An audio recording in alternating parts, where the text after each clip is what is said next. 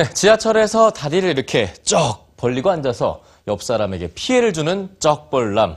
참 밉상인 승객이죠. 저도 좀 찔리는 것 같은데요. 자, 우리나라뿐만 아니라 이 세계 각국에서도 요즘 이 쩍벌남 때문에 골치를 앓고 있다고 합니다. 과거에는 뭐가 승객들의 눈살을 이렇게 찌푸리게 했을까요? 달라진 지하철 예절 지금부터 함께 확인해 볼까요? 런던의 쩍벌남입니다. 뉴욕의 쩍벌남도 있고요. 보스턴, 시애틀, 파리 등 세계 각국의 쩍벌남이 다 모였습니다. 하루에도 수백만 명이 이용하는 지하철에서 두 다리를 쫙 벌리고 앉아 두 개 이상의 자리를 차지하는 남성을 소위 쩍벌남이라고 하죠. 일부 승객들이 이들의 사진을 소셜미디어에 올리며 쩍벌남에 대한 불만을 드러내고 있습니다. 미국에서는 이들을 너무 많은 공간을 독차지하는 남성이란 뜻으로 맨 스프레딩이라고 부르는데요.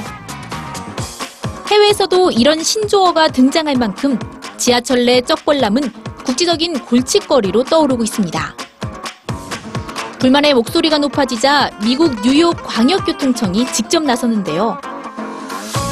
이번 달부터 2,600여 대의 지하철에 다리 좀 오므려 달라는 메시지의 포스터를 붙이며 쩍벌남 퇴치 캠페인을 시작한다고 합니다.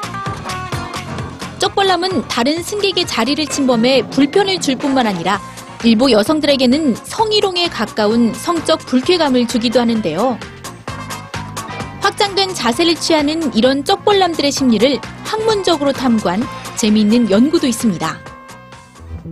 최근 한 과학 저널에 실린 모의 실험에 따르면 많은 공간을 차지하려고 하는 사람들은 교통법규를 더 많이 위반하고 남을 더 자주 속이며 더 많은 것들을 훔치는 성향을 보인다고 하네요. 한편 지하철이 대중 속으로 들어오기까지 100여 년의 시간 동안 지하철에서 지켜야 하는 예절에도 많은 변화가 있었습니다.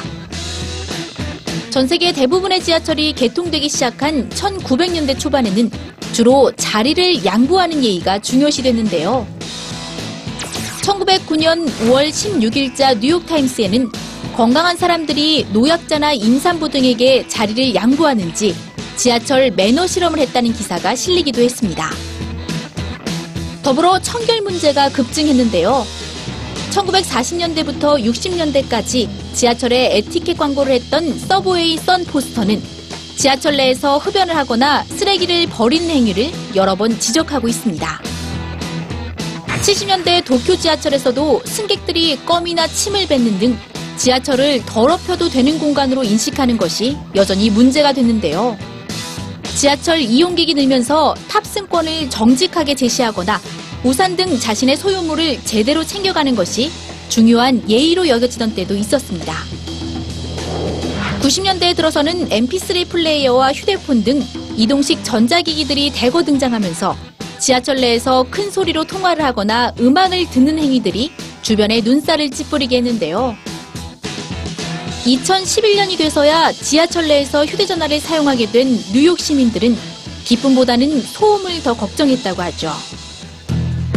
최근 지하철에서 대소변을 보는 중국의 모습을 비롯해 21세기의 지하철은 냄새를 풍기며 음식을 먹거나 좌석에 누워 잠을 자는 등 오히려 더 퇴보한 모습을 보이고 있는데요.